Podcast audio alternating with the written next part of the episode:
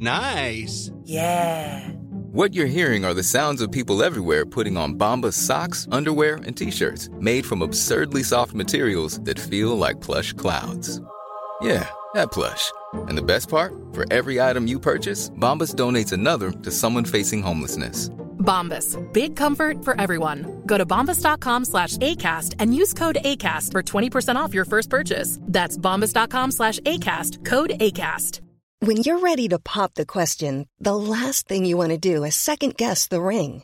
At Bluenile.com, you can design a one-of-a-kind ring with the ease and convenience of shopping online. Choose your diamond and setting. When you find the one, you'll get it delivered right to your door. Go to Bluenile.com and use promo code LISTEN to get $50 off your purchase of $500 or more. That's code LISTEN at Bluenile.com for $50 off your purchase. Bluenile.com code LISTEN. Many of us have those stubborn pounds that seem impossible to lose, no matter how good we eat or how hard we work out. My solution is PlushCare. PlushCare is a leading telehealth provider with doctors who are there for you day and night to partner with you in your weight loss journey. They can prescribe FDA-approved weight loss medications like Wegovy and Zepbound for those who qualify. Plus, they accept most insurance plans. To get started, visit plushcare.com slash weight loss. That's plushcare.com slash weight loss.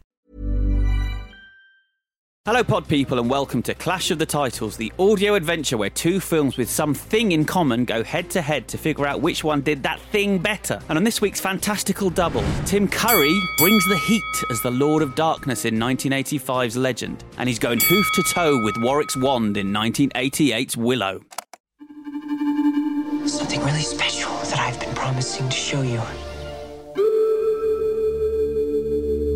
Always go now? Because I'll only be here for a short while. Don't you trust me? I trust you, Lily. Nothing is more magical. As long as they roam the earth, evil can never harm the pure of heart.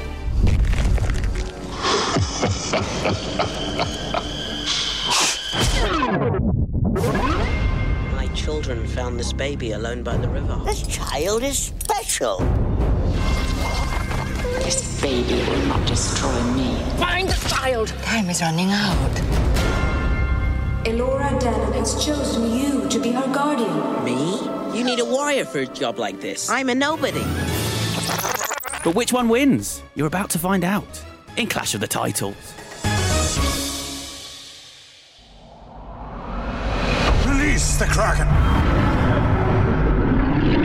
Hello, Clash Podders. I'm Chris Tilly. I'm Vicky Crompton. And Alex is absent again, even though he nearly wasn't. But thanks to work issues and scheduling issues and studio issues and Easter issues, he's away on a week where the movie Hellthing would actually work again. Are we disappointed for him, Vicky? yeah. He could have done Hell and it I would have made sense. I think it's best just to quietly forget about it. Okay, you know he's not going to. uh, all right, on with the show. So the clue I gave last week involved Bartying like it's the late 1980s because screen legend Billy Barty is in both films. Uh, then you followed it up with It's the obligatory T R E E Tim Curry reference or mention or something. I can't remember how we phrase it usually. it's fine. That wasn't the point. It's No. the, it's the curry The- and tree. yeah, I, yeah. And the correct guesses came cascading in, uh, with Leanne Cartwright being quickest on the draw. Nice. She got it based solely on your clue. Oh, brilliant! Good work, Leanne. Good work, me. Uh, yeah, good work, Leanne. Your prize is a copy of Jerry Goldsmith's Legend score, which will immediately replace with the score by Tangerine Dream.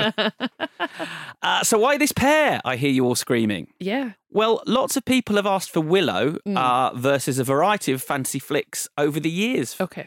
Uh, but in November 2020, Yeah. uh, Billy Fletcher wrote in and said, Hi guys, absolutely love the show. These films mean so much to me as they were both childhood favourites. Legend, Tim Curry's The Lord of Darkness, yes please. Willow because Warwick Davis. Yeah. So there's that. Someone suggested it and we I didn't forget that one for No, you once. sat on it for two years. Um, but why this week I hear you all screaming? I can't remember. Because Willow is returning this year in TV series form, so it's good to get that homework done early. Sure.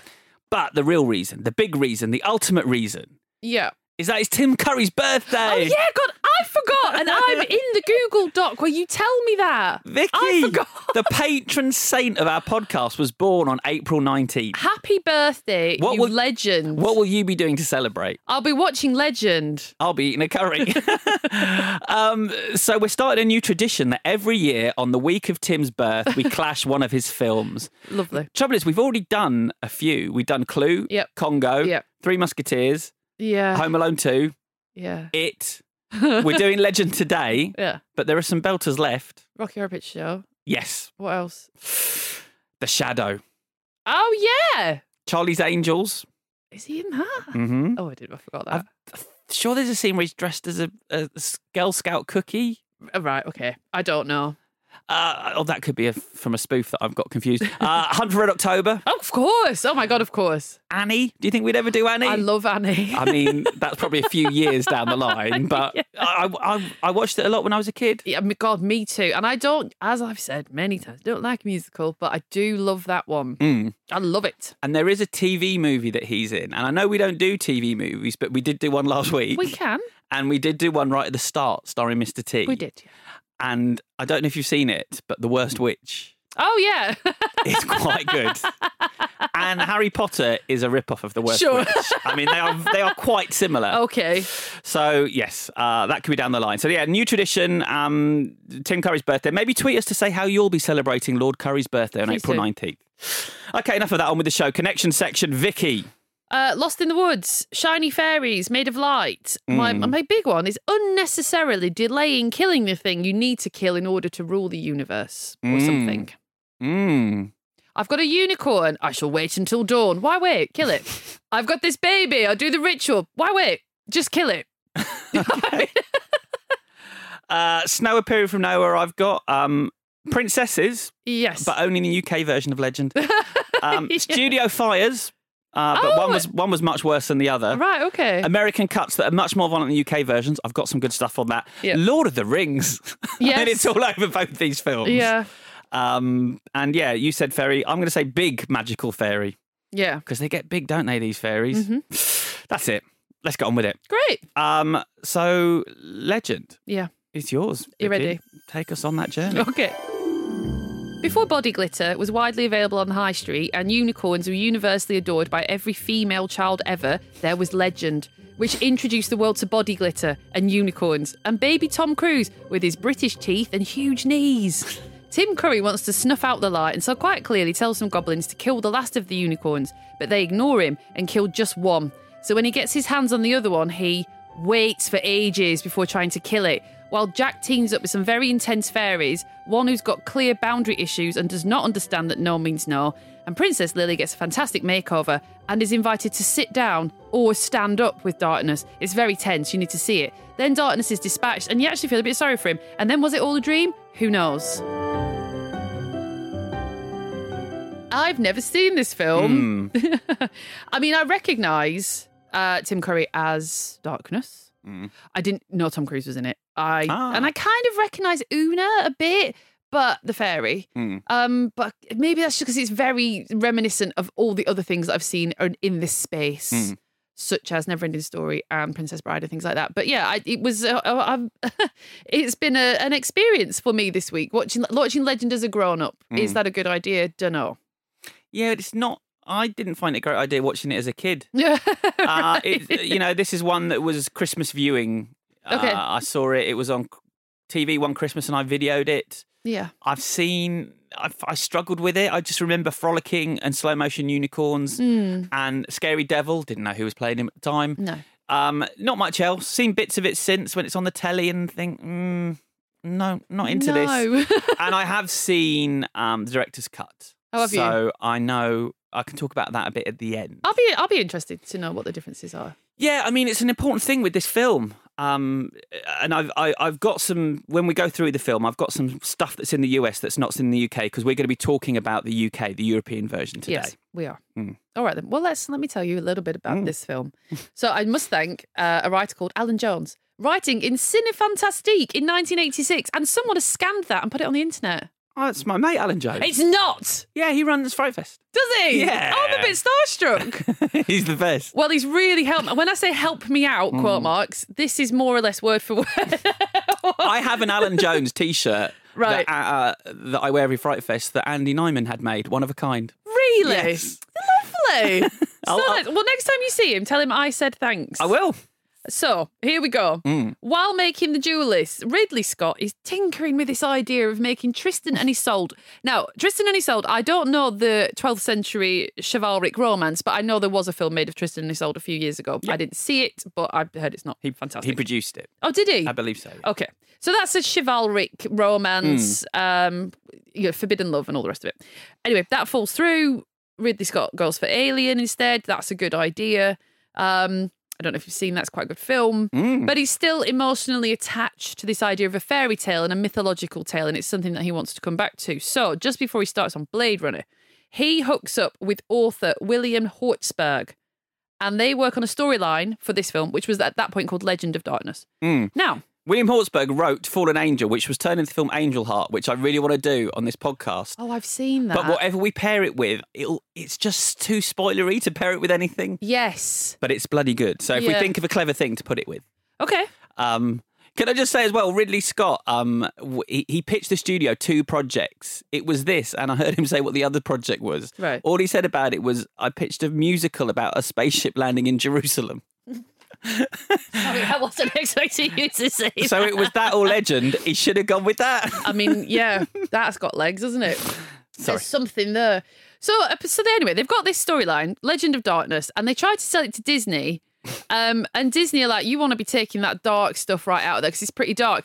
And it's called Legend of Darkness. So anyway, he said he would, and he said he, you know, I in your mate Alan Jones's article, Ridley Scott is giving it all this about. I always wanted my children to be able to watch this film. However, when you go through Wikipedia, there's a blog post by a writer called Michael Dare talking about when he ran into William Hjortsberg and was talking about the script as was before hmm. they tried to refashion it to be much more suitable for kids. So the heroine, who I'm going to assume was Princess Lily in this incarnation, but maybe not, but the heroine anyway. Uh, just a, a literal verbatim quote. And the heroine gets changed into a dog and is fucking the demon when the hero finds her. William Hjortsberg says, not exactly. And then Michael Dare says, Hollywood rears its ugly head. He didn't have to tell me. They were going to make his screenplay while leaving out the point, the whole Orpheus thing of saving someone from hell, only to find out they've totally lost the innocence that attracted you to them in the first place by being turned into a dog and having sex with the Lord of Darkness. Well, the stuff I've read, she becomes she turns into a cat, Oh, well, that's so different. and he's more he's more dog like. Uh, she's a cat, and Okay. yeah, he has sex with her. yeah. Uh, It was very pervy and very R rated. That, Yeah. that original script. They were making a horror fantasy. Yes. I mean, so there we go. So, the, you know, the sadness over this script that never was because it ended up at 20th Century Fox. They weren't huge on bestiality. No. Um, so, in William Hjortsberg's words, thus began four years of rewrites and about 15 drafts. Uh, Jack goes from being, this is a quote from William Hjortsberg, which I appreciate. Jack goes from being a miller's son to a green man, a hermit who so many British pubs are named after. I was like, oh, yeah, that's true. Thanks, Bill. Correct. um, so then we've got casting. Um, so you need two actors who personify innocence. Uh, Mia Sara, very young at that point, 16, and baby Tom Cruise, who was known then from Risky Business and All the Right Moves. I've never seen All the Right Moves. Um, is it good? It's all right. Yeah. I don't think it's your thing. Is it not? What's it about? It's an American football movie. Then no, it's not. No. correct. That's why, that's why I said that. I wasn't being disrespectful. no, you weren't. I just never know. So- but this time it was factually correct and and, and polite. Um, so Tim Curry. Now we talked about Tim Curry's fear of makeup. When did we talk about it? Because it comes from this because he's obviously lost under the prosthetics a little bit because he's covered in makeup. When were we talking about? Hold about? on, I'm looking at the films I said that we've done starring him. What did Um, we do? Clue, Congo, Three Musketeers, Home Alone 2. It, it must have been. It was. It must have been. Yeah, Yes. it was. Because that's the only one he's wearing That's the makeup literally the for. old. Well, I mean, he's probably got a little bit of foundation and maybe some powder in the other ones, but Hmm. not to the same extent that he's got here. Um, so the makeup is by Rob Bottin, who we've talked about quite a lot. When- Genius. yeah, yeah. It's it's. Un, I mean, he was nominated for an Oscar, so fair enough. But the thing. yeah, The Thing and The Howling. Um, you, you know, I don't know how interesting it is for you for you to know how long people are in makeup for. So I'll just say Tim Curry was in makeup for eight hours. The big story there is that once he got a little bit impatient, trying to melt it off and tore it off and tore his skin, which is gross.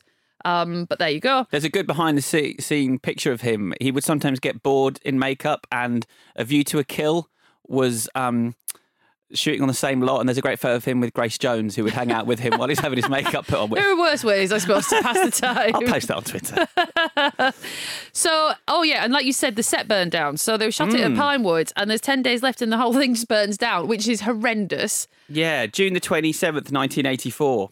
Yeah. Um, I, I got some stuff about that from Vic Armstrong's autobiography, which is so useful because he was on every film, Yes. the, stunt, the stuntman. And he, he was doubling for Harrison Ford on Blade Runner and he was shooting stuff. And one day he was seeing shots of a unicorn and they were tests for this. Right. And that unicorn stuff ended up getting used in Blade Incredible. Runner. But- Incredible. But, yeah, he said that they went for lunch and then suddenly they heard that this fire was happening Mm. and they just, the stuntmen all legged it because all their horses were on the set and they were worried they were going to die. Oh, die. no. But someone had got the horses out, but all the stuntmen then um, rushed to feed because they're free. They had foxes, eagles, pigeons, all kinds of animals that they put on this set. It was a crazy thing to do, really. Yeah. To, to, to construct this huge forest and then put real animals in it. Yeah. It caused a problem for the shoot, but um. Yeah, it was. No one died, and it's a, it's amazing they didn't because um, it, they were saying if the electricians had been up in the gantry, they would have been goners. It, it went up so quickly. That's horrible. Um, and when he found out about it, Ridley Scott went and played tennis. Okay. Apparently, because that's how he deals with Stress? problems and stress. He's or quite. he doesn't give a fuck. He's quite I don't know. well. apparently, uh, Ridley didn't mind. Um, I think it was Vic. Vic maybe said this. I'm not sure about who I got this quote, but he shot every inch of the stage and was sick of it. So he liked building a new set with the insurance money. Now this is starting to sound a little bit like the basis for a criminal investigation. I didn't say that. No, no one said that. The words of Vic. the words of Victoria and Crompton. Um, so, as you mentioned, there are several versions of this film. Mm. Um, so, like Ridley Scott is, uh, you know, he's well known for being and has always been quite a grumpy old man, no matter his Oh, age. He's brilliant. Yeah, he is brilliant. I love talking to him because he will just be an arsehole, uh, but a funny one and an honest one. My favourite recent quote of his when he was talking about superheroes, and he's like, "Let me let me get near one. I'd fucking crush it. They're fucking boring as shit." Which is, sh- it's just. I mean, he's free From the man who made legend. Interesting. Yeah, his liberal use of swearing, obviously, was great. He finds it a good home with me. But anyway, you, it's what he's, you know, you've got this interview with um, Alan Jones, your mate, saying, you know, you know, in the US, this, bear in mind, this is from like 1985, this interview, 1986. He's like, oh, the MTV generation, yeah, they've missed the educational process that makes them aware of classical references. Hmm. And it's like, it just doesn't, you know, you're just banging that drum since the dawn of time, which if it was now, it would be TikTok has ruined everything. And then Yeah. it was like, MTV's ruined everything. You, you you also had the, the, the boss of the studio, Sid Sheinberg, though, who's who's a bit of a legend in Hollywood. Um, he he's also felt that the European version was would be unappealing to Americans. Right. As an American, he said we need more action and we need less sort of talking. but but um, a lot of this went wrong because of a couple of potheads. Right. So the the first the, first preview I think it was 150 minutes long, and it didn't go well. And Ridley Scott said there were a couple of sniggerers in there. I could smell pot. Um, if that happened now, I would kick them out. But because they were laughing, other people started laughing. He said I then became paranoid. I don't think because of the pot, because of the laughter. And he said I got cold feet, and so that's why he ends up chopping and changing it. He said I just had a lack of confidence because of the laughter in that one screening, and because of Blade Runner being a flop and, and not getting to do his version and changing versions. Yes. And so he said, I cut the movie and I completely compromised my vision. Mm. And so that's why we end up with these two different versions of it, these two different soundtracks. I mean, he was involved with both of them. Yeah. He just seemed to lose his way I mean, it is quite shocking to think of that. You know, the absolute legend Jerry Goldsmith, and I the version I watched, it's scored by Jerry Goldsmith. Yes. there's nothing wrong with that score. So we got so, we got the, the Jerry Goldsmith version was released in Europe, and then a few weeks before it was released in America, uh, Ridley Scott went to Berlin, recorded with Tangerine Dream, who were a big sort of prog rock um, band at the time. They'd done Risky Business with Tom Cruise. Yeah. Uh, they added a Bryan Ferry pop song. It was all about marketing Yeah. and selling this soundtrack, and so. Uh, that's why Americans know a completely different version of the film. Yeah. But you saw the Jerry Goldsmith one. I saw the Jerry Goldsmith one. Yeah. It makes perfect sense to me that it would be that sort of more sweeping orchestral stuff, given that it's a fairy tale. I would be interested to see that, what it's like, what it feels like with an electronic score. But well, it's it's a more dreamlike score for a, a what is quite a dreamlike film. Yeah. So they've both, I think they both work. In all honesty, but I agree with Scott, who's now believes he did the wrong thing and Yeah. the Jerry Goldsmith score should have stood. Yeah. Um, Jerry Goldsmith, up to 17 clashes. 17 mentions, man. That's that's a lot. Let's do it very quickly. Planet of the Apes, Chinatown, Omen, Alien, Outland, Gremlins, Inner Space, The Burbs, Total Recall, Gremlins 2, Sleeping with the Enemy, Basic Instinct, Congo, Executive Decision, LA Confidential, Air Force One, and now Legend. How are you ordering those? Because they're not alphabetical, are they? Or they're not by date order. They are chronological. Are they? They're chronological, apart I- from Legend, which I say to the end because it's 'Cause new, it's today. new to the list. I take it back. So then, there we go. Uh, the film it tanked. It made less than it cost. That equals a fail. Um, I, you know, over the years, I've heard, I've heard mention of it. I've heard people talk about it. I'd never taken the time to sit down and see it. If I'm going to be completely honest, if I was going to watch one thing like that when I was a student, when I was smoking weed, actually, Ridley Scott. So, like, Yeah. no shame there. It would have been Willow. So- Right. Um, Uh, and there's not much doubt that the director's cut is probably the best version that came out about 20 years ago. Right.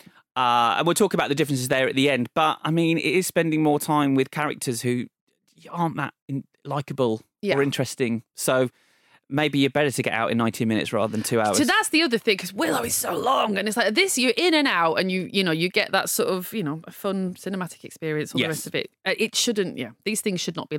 Also, you know, I find Lord of the Rings. I, so obviously it's completely immersive and all the rest of it, but my God, that requires a lot of commitment. yeah, but you know, that's what I'm saying. I like spending time with you. Like spending time with the hobbits. Yes. Whereas here, I'm not sure. You know, what, would I want to hang out? Would I want to have a beer in a Green Man pub Yeah. with Jack? I think it depends if he's cuddling a fox because that is vile. Like when he's cuddling that fox, he's like, "Look at my the personification of innocence. Put that dirty fox down." It's it's just because of where I live in London. Foxes are not to me bucolic, bushy-tailed, bright-eyed, uh, kind creatures. They're more bubonic. yeah, they're dirty foxes, and they will steal your shit. Literally. Yes, literally. and they will scatter your shit all over the front street. And then the council aren't going to pick that up because fuck you, yeah? And they'll they'll eat your new rabbits. They'll eat my rabbits. Vicky's got three got three rabbits since the last record. Shout out to Snowdrop Peanut and um, Ted. Mummy's just doing a podcast at the moment, but I'll be home soon. I'm in real trouble, Leslie. We'll talk about the rabbits a bit more later because of Willow, because of the fuck the baby in Willow. I was like, what's happening? like, what's going on? I love that baby. It's a- those two it's a babies. great baby, yeah, yeah. God, they're good babies. Good actors. Brilliant. Some of the best actors in Willow. So I was like, why am I liking these babies? Why have I got three rabbits? anyway. we need a picture of the rabbits to put on the Twitter because Okay.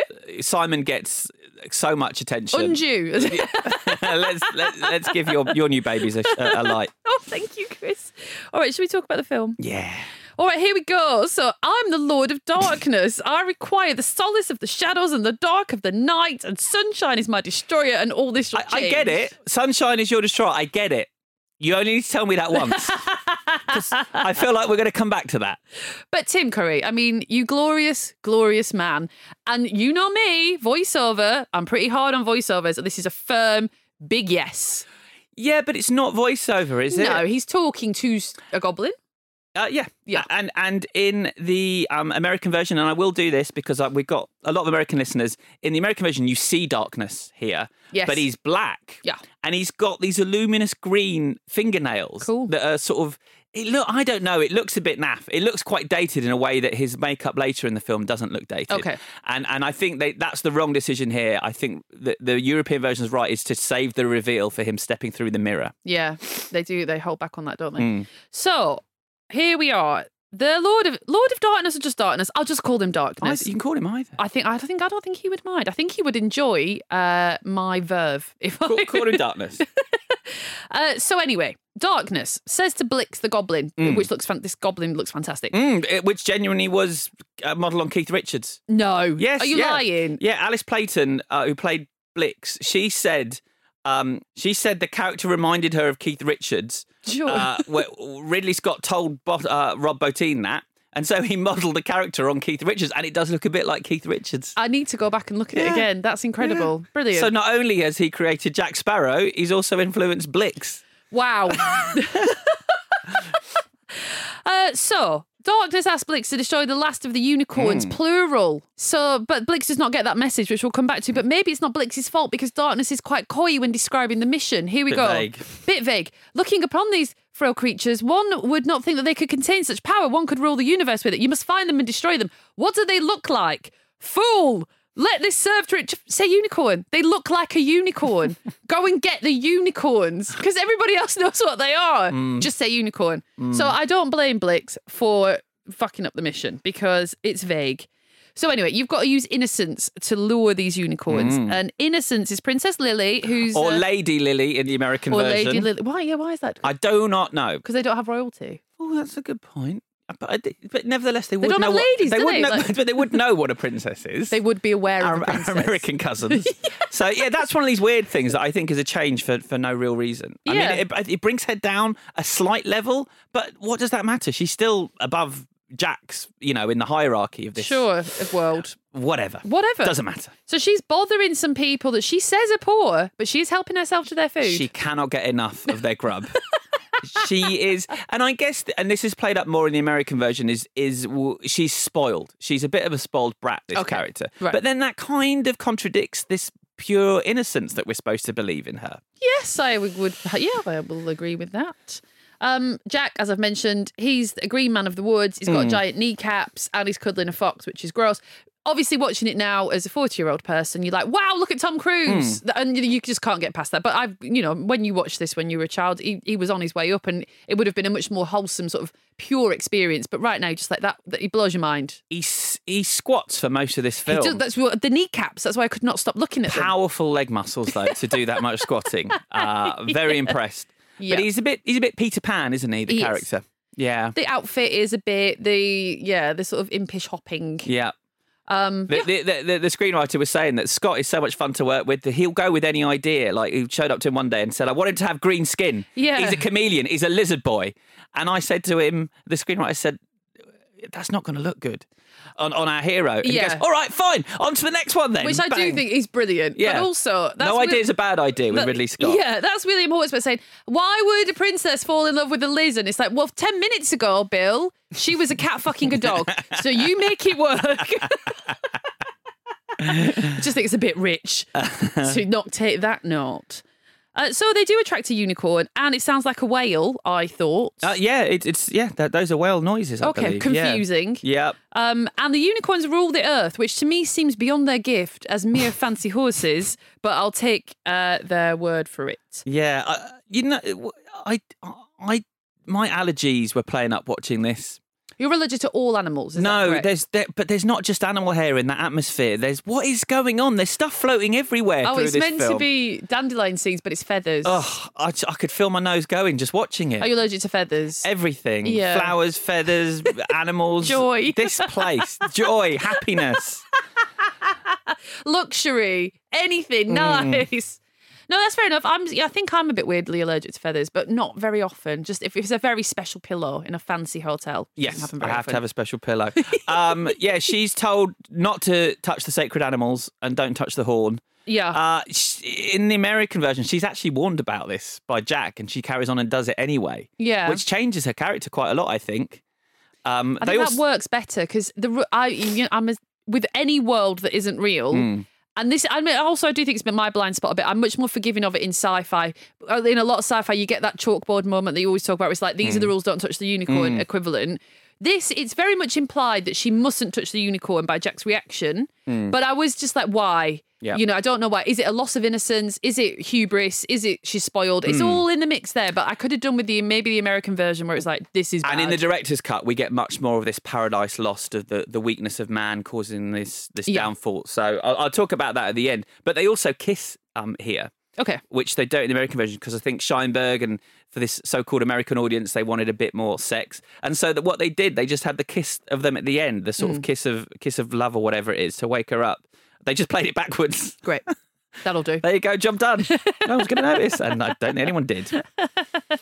So it's time to um, for Lily to tease Jack a little bit. Mm. I'll marry whoever finds this ring. The trouble is, he's the only human man around that I've spotted. Yes. So I don't know who else she's got in mind. I could do with a bit of context. Agreed. We know, you know, I think you do need to maybe see her in the palace and see where she lives and where she comes from. Yeah, and what other men might even be in the running for this sort of thing. Mm. So then she throws the ring and it goes in the lake, and then he's trapped under the lake, and she's going ape shit, and then it gets super super trippy. And I'd been Mm. resistant, to, if, if I'm being honest, I'd been a bit resistant to this film up till this point because I I found it a bit stilted, and I think it's clear that you're, you know, when something can be chopped and changed four times, you've it does feel a bit sullied. The product you've got, you're like, what Mm. am I missing? But also, why was it so easy? Not easy, but you know, and why is that even possible? Like, if the story is super tight, maybe that shouldn't be possible. But I, as I'm not an editor, I don't know.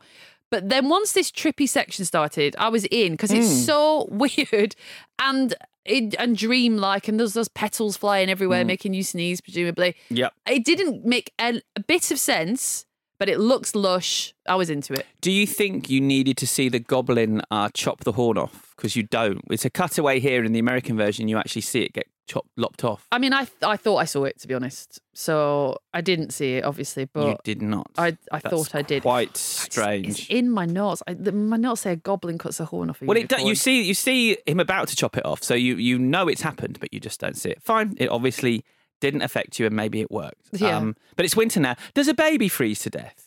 Yeah, Yeah, that's pretty messed up. it is pretty messed up, and it's pretty good because all well. So we we spoke about the book, uh, the uses of enchantment, when we talked about The Shining and what's that other film called Doctor Sleep. Mm. So uh, Bruno, the book by Bruno Bettelheim, and it was a source of uh, reference and inspiration for Stanley Kubrick when he was making The Shining. And apparently Tom Cruise was aware of this book when he took this role. And so the darkness that's in fairy tales is obvious. Well, this is what Bruno Bettelheim thinks, and I- think this chimes with a lot of people. Is is what draws kids in because there's always a happy ending. But they so they like to push the boundaries. They like to feel you know unsafe if you can make them feel safe pretty swiftly Mm. or routinely or with rules. So the darkness of the baby freezing, I'm I'm into that. I get that. It's it's got a place. It just didn't make sense to me why Jack and Lily weren't frozen because that baby was a human baby. And maybe Lily would get away with being unfrozen. Or maybe is it because Jack was under the lake? Who knows? These are excellent questions. Thanks. um, yes, that's a flaw. yeah. Um, so we will come back to this magical forest after a short break. Ready to pop the question? The jewelers at BlueNile.com have got sparkle down to a science with beautiful lab grown diamonds worthy of your most brilliant moments. Their lab grown diamonds are independently graded and guaranteed identical to natural diamonds, and they're ready to ship to your door. Go to BlueNile.com and use promo code LISTEN to get $50 off your purchase of $500 or more. That's code LISTEN at BlueNile.com for $50 off. BlueNile.com code LISTEN. Many of us have those stubborn pounds that seem impossible to lose, no matter how good we eat or how hard we work out. My solution is PlushCare. PlushCare is a leading telehealth provider with doctors who are there for you day and night to partner with you in your weight loss journey. They can prescribe FDA-approved weight loss medications like Wegovy and Zepbound for those who qualify. Plus, they accept most insurance plans. To get started, visit plushcare.com slash weight loss. That's plushcare.com slash weight loss. Burrow is a furniture company known for timeless design and thoughtful construction and free shipping, and that extends to their outdoor collection. Their outdoor furniture is built to withstand the elements, featuring rust-proof stainless steel hardware, weather-ready teak, and quick-dry foam cushions. For Memorial Day, get 15% off your Burrow purchase at burrow.com slash ACAST and up to 25% off outdoor. That's up to 25% off outdoor furniture at burrow.com slash ACAST. Since 2013, Bombas has donated over 100 million socks, underwear, and t-shirts to those facing homelessness. If we counted those on air, this ad would last over 1,157 days. But if we counted the time it takes to make a donation possible, it would take just a few clicks. Because every time you make a purchase, Bombas donates an item to someone who needs it. Go to bombas.com slash ACAST and use code ACAST for 20% off your first purchase. That's bombas.com slash ACAST, code ACAST. Okay, so like you say, world is frozen, but Mm. not Jack or Lily. No. Or the fairies. So I the fairies get a pass because they're fairies. So I was like, oh, the, the frozen shit doesn't work on fairies. Yeah. Fine. And we meet Gump. Yeah, he lives in the woods, so is he Forrest Gump? That's nice. I can't believe I didn't see that.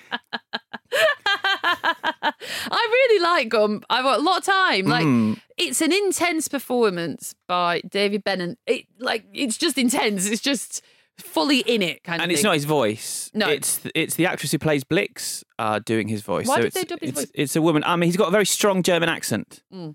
Um, and I think one of the quotes was they didn't want him sounding like a Nazi, which is not a very PC thing to say. But um, Wow. You get that a lot on some of these behind the scenes Thanks the eighties. Wow, that's mad. Um, but also, Mia Sara said um, that because the forest set was filled with animals, the animals never shut up, and they had machines blowing feathers and petals at them all the time. and so the noise was so bad, they had to ADR every line in post production. They had to do the lines again, um, which I do think kind of adds to the otherworldliness Yeah. of the film. you feel underwater with it. and it's so trippy. Something's off, yeah. Yeah. I don't know. I thought Gump was an annoying little shit, but Initially, because it's a perfor- it's an out of it's a different level of performance. There's nothing wrong with Tom Cruise's performance, but they're they're sort Mm. of running in parallel. They they're, they're different. yes. They're not in the same film. Yeah. In this scene, I wrote down: Is the design of this movie good, or is it like the BBC Box of Delights and Lion the Witch and the Wardrobe? It's like that for the first bit, and then when we get to the castle, it's fucking incredible. Yes, that's the answer. Fair enough. That's So- why I probably put it here. So we're half an hour in. We've got our quest, which is find the unicorn, find out what's going on, or something. Get tooled up yep. with weapons. Could have had time for a training montage. Didn't get a training montage. That's a shame. A hundred percent agree. He's got he's got weapons. He's got armor.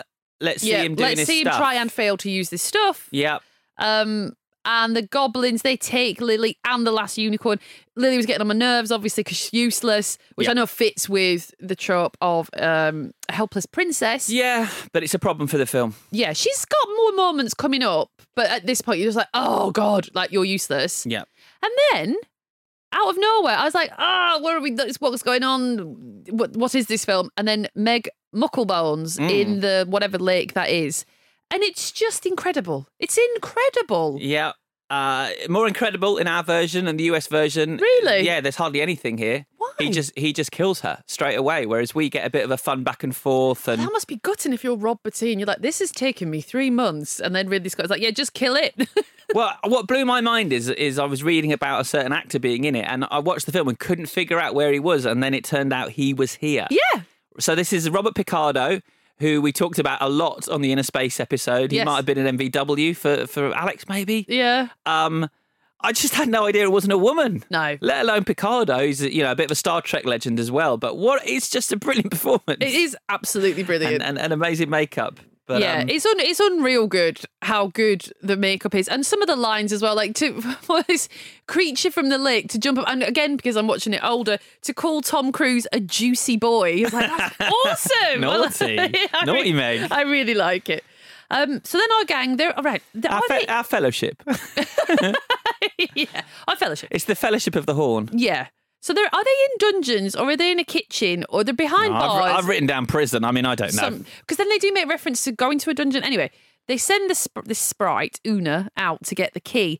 She go she won't go and do it unless Jack kisses her. So classic, a classic not now love moment because they're Mm. Yeah. about to get eaten. Yeah, she's very. This is very um, Tinkerbell. Yeah. isn't it? That especially the version of it in Hook where she um she gets she can get big and small and again Yeah. and she you know she wants the she's in love with with Peter, but um Yeah. obviously that's a much older story, but um yeah, it just feels like a bit of a cliche here, doesn't it? It's And- it's just a bit uncomfortable. Again, I'm all for, you know, you know me, I'm all about equality. And you, Mm. you flip it round, and I wouldn't be having that, would I? Like that's sexual harassment. Like I'll do this for you, but only if you yeah, do this for me. but he doesn't do it. He doesn't do it. No, Yeah. He doesn't do a lot because also we've just met Blunder, who appears and and he tells them they're going to get barbecued, and then they he gets taken off to be barbecued. Put in a pie, which I and, like. and they just decide not to save him, and Yeah. I, they end up saving him later. But it's more an act like Mm. I don't. They don't feel as brave as they should here. Because it's some, that's someone's brother, isn't it? So Yeah. they're like, wait. It, oh, no, it, feel you know it, the, the thing with heroes is leave no man behind, Yes. and they leave him behind Yeah. immediately. Yeah. Um, he's played by uh, Kiran Shah, Right. who was Elijah Wood's um, Hobbit double in Lord of the Rings. Nice. And it's amazing when you see them next to each other. and in some of the scenes, he's literally wearing an Elijah Wood mask. Right. Um, but he's also in Raiders of the Lost Ark and a few Star Wars films, so he's a bit he's a bit of a He's had a legend in that career, community. Yeah, yeah. yeah. So then we hear Darkness talking. Now Darkness is talking to, I believe, his dad. Yeah. Is this correct? So Yes. he said father. Well, he which- calls him father, so which- yeah. Which could be a priest or something, but I assumed it was his actual. Yeah, I felt like he was talking to the devil. Me too. Yes. Okay, good. And this is quite cute. So he's like, "Oh, do you know what? This this chick Lily, like, Mm. I, I think I'm I think I'm in trouble here." She fascinates me. she fascinates me. I fancy her, and you're not expecting that because you think darkness would have no emotion, Mm. uh, but no, he's he's into this girl. So yeah, that's such a, a fu- it was a fun thing for me. 'cause you're like, oh, that's nice. Mhm. I wonder how this will pan out. Mm, and he's got to charm her. He's got You've to, got to woo her. Got to, you don't have to. You do what you like. You've got to no, change her spirit. change her spirit and Um, woo her, which is nice. We've all we've all done it. yeah, I mean, whatever it takes. Oh, uh, you do it to a woman, or you do it to a horse. Break their spirits. Break it. Smash it to smithereens, and they're yours forever. Grind them down. So how do you do? How do you do that? Make her run across a giant chessboard in slow motion. and have a dance. Put her, put her in rags. tempt her with some treasure. I say, I think this looked like a cross between Cocteau's Beauty and the Beast and the video for Bonnie Tyler's Total Eclipse of the Heart. yeah, that is true. but the, the, what you talk about the set design. yes, and, and the way to, I don't like the forest. I think the forest looks like a soundstage, and I don't like it. And I read some quotes with Ridley Scott saying if the budget had been lower, we would have had to shoot in an actual forest. It's like that. Maybe that would have been. I mean, obviously it was more complicated. Yeah, but- they, they looked at Yellowstone Park, and the problem with the forest is just it's too dark in a forest. yeah. So they needed somewhere that they could light artificially. It just doesn't. I don't know. I'm just not into it. But Sure. then you get here into the castle, and it's awesome Mm. to look at. Mm. um, and you know, transportative and all of that. Um, so Lily, like you said, she's tempted by Jules, the Yep. selfish, materialistic so and so, and then she dances with a masked dancer. Mm. Whatever, not sure about that. But then she does get But which the- becomes her. yeah, she becomes the she becomes the dance. masked dancer. So she gets a sort of glittery ballet goth makeover. Yeah. I was pen in my hand was writing down when is my makeover happening, and then it happened, and I was Mm. very relieved. I thought they were going to cheat me out of it, but they didn't. So then Tim Curry's here, hooray! The last unicorn dies tonight, or something at dawn, or something. Beggars the question, why wait? Mm. He's big and he's stacked and he wants to shag. And I'm thinking, who is this for? Like, it feels like a hangover from the adult version, really. Uh, What, they wanted to make this adult fairy tale and it morphed into a kid's film. But they didn't change too much because this is, you know, Rob Bottin said he wanted to make that character sexy and sexual. And uh, uh, Ridley Scott cast him Curry because of that sexuality he brought to, to Rocky Horror. Mm. And it's just, it's just a, I don't know, it's just a strange thing in a kid's film. that the that darkness works out basically. Like, why bother? Well, yeah, and he's, he wants to shag. He's He down. does. He's down to pound. oh God!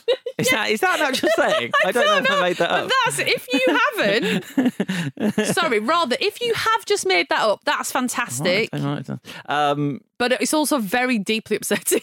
mm. but you are correct. You mentioned Tim Curry's makeup. I've just got a little a little brief snippet as he is our patron saint of him talking Sure. about the makeup. It was so dazzling looking. I mean, first of all, it was pretty swell to be eight feet one. And it was great to have, you know, great big superhero muscles and stuff. Because, you know, I'm not a I'm not a big guy. I'm sort of I think I'm five foot ten in, in the casting books, and I'm probably actually something under five nine. So it was kind of cool to be, you know, king of the forest. Nice to hear from him, isn't It it? is. What a voice. Well, exactly. Um, because He The- does look dazzling here. Yeah. And what is amazing is this is the same year as Clue. And I actually can't connect yeah, that that's the same person, I know what you mean. you know? Yeah, Acting. it's just acting. That's what they do. Acting and makeup. That's why actors are quite scary because you're like, how is that possible? That you're not just yourself. They did cut a scene here, though. The American version has a scene um, of Gump and Jack being attacked by what, what's referred to as pygmies in the script. And it's a proper action scene. And I think that's something the film's lacking Yeah. that, that Willow has got. Side missions, Mm. fun action. It's pretty straightforward. And um, It's quite linear. Yeah. Yes. I know what you mean. Well, there's a big fight coming up because Jack and his fellowship.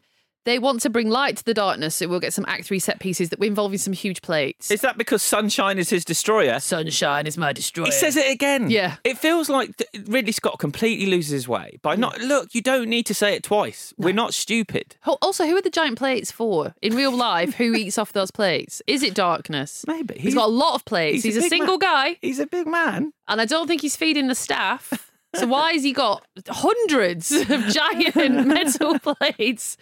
So anyway, we were just I was just thinking about Tim Curry's voice. So Tim Curry is resplendent in Hmm. in his full regalia. And he's with Lily, and she's had her makeover. And this is the seduction scene, and it basically revolves around him saying, "Why don't you sit down?" She's like, "I'll stand up," and then we don't get much further than that. No, that's because a note came down from one of the producers, um, which was this: "You can't have the villain fuck the princess." We have her sitting on a nearly sitting on a living chair. yes. Which would grab her bum? I don't understand. I suppose if you're in the studio at this point, you're like, she was a cat, you, and you took that note, and that's fantastic. However, this is a PG movie. I mean, fine, but she, it, it kind of builds to something. She's like uh, the equivalent of like, "You will never have me" or whatever. Um, but then she's sort of, you can tell she's up to something. So she's like, "I'll kill the unicorn," and he is banging to that. He loves that. So then this is almost my favourite moment. The unicorn is poised to be killed. It's a bit upsetting seeing the horse Mm. chained up. And she's got the knife thing and she's going to do it. And Jack sees her and he's like, oh my God, I can't believe it because she used to be all right. And Gump's like, don't, oh, don't be sad about that. It's not what you see. You, you know her heart. And then about half a second later, he's like, kill her. Gump. Yeah. It's so brilliant. It's not her fault. Kill her. Yeah, but Jack trusts her. yes Yes. which is nice. And then Jack punches Darkness, which is quite cool. And then they have a fight. Yeah, he takes an arrow to the neck and then he runs at Jack like a bull. Yeah. I like that. Yeah.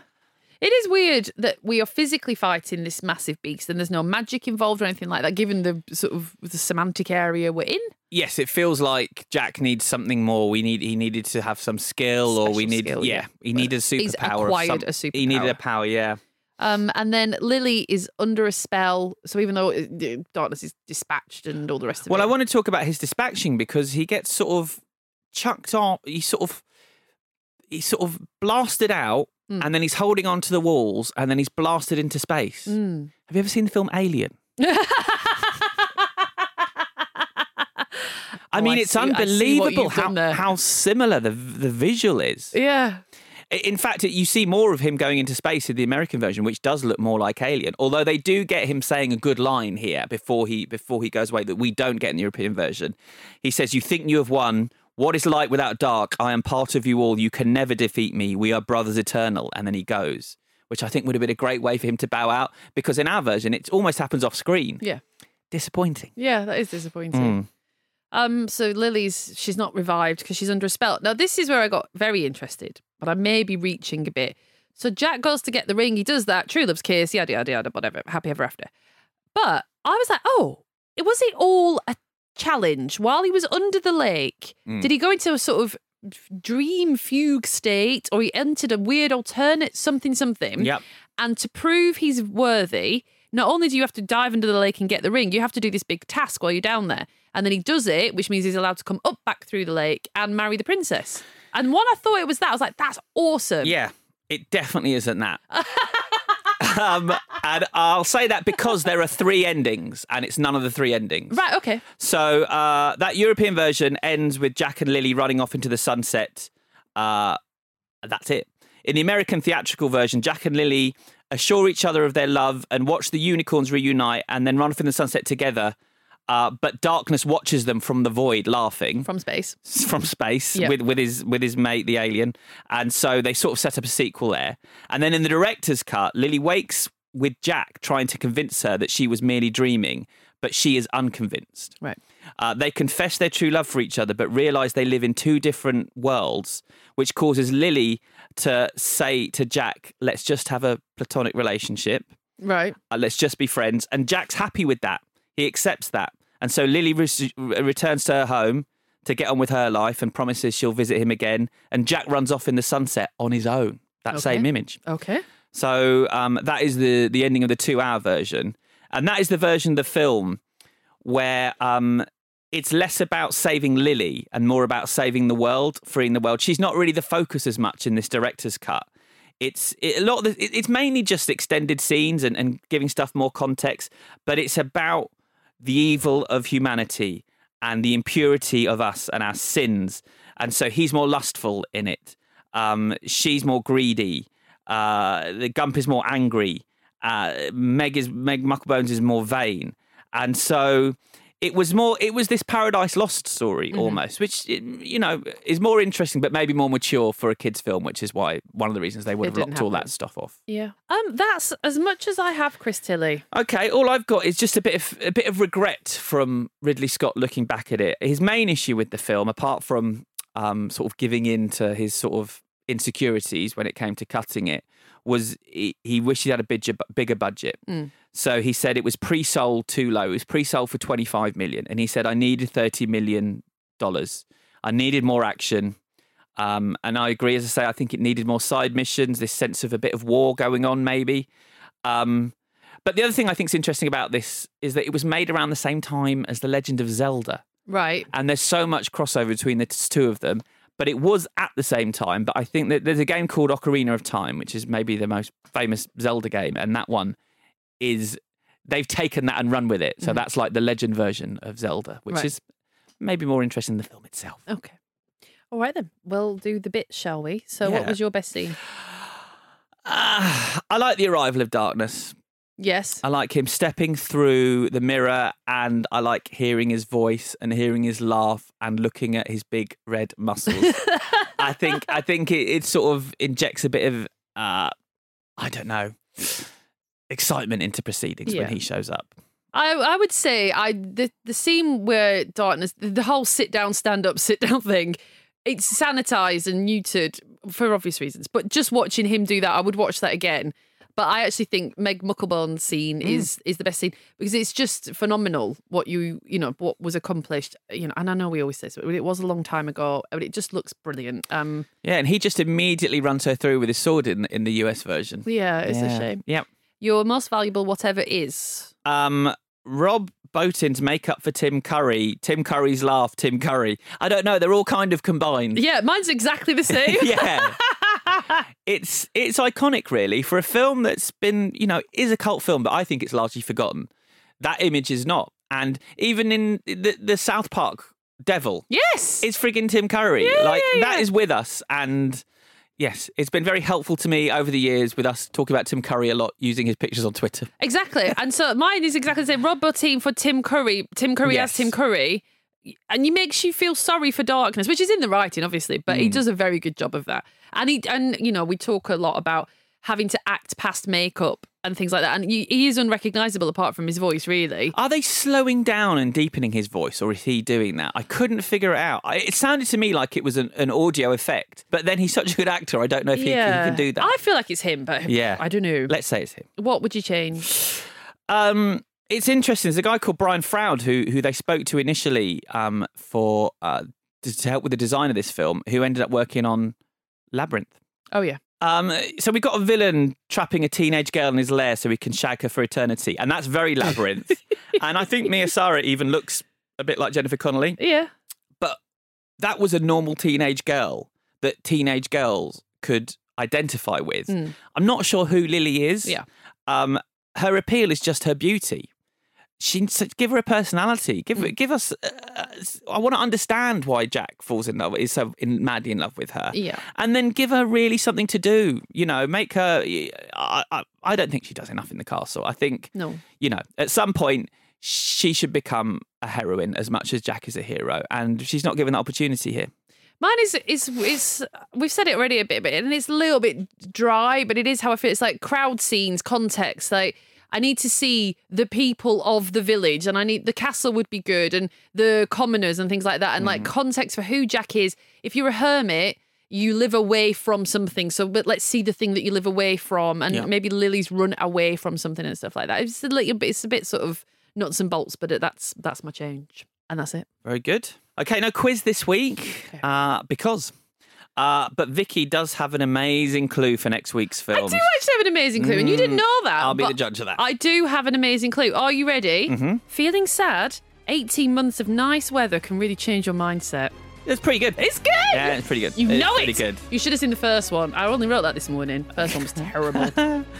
Uh, tell it to me in the pub. Might, might end up on Twitter. Uh, so that's your lot. Um, if you haven't done those things that every podcast asks you to do at the end of an episode, please do them. Unless you already have, in which case, thanks. Or can't be bothered, in which case, fine. I guess. Don't worry about it. Whatever. Um, either way, we will be back on Thursday with Ron Howard's Willow.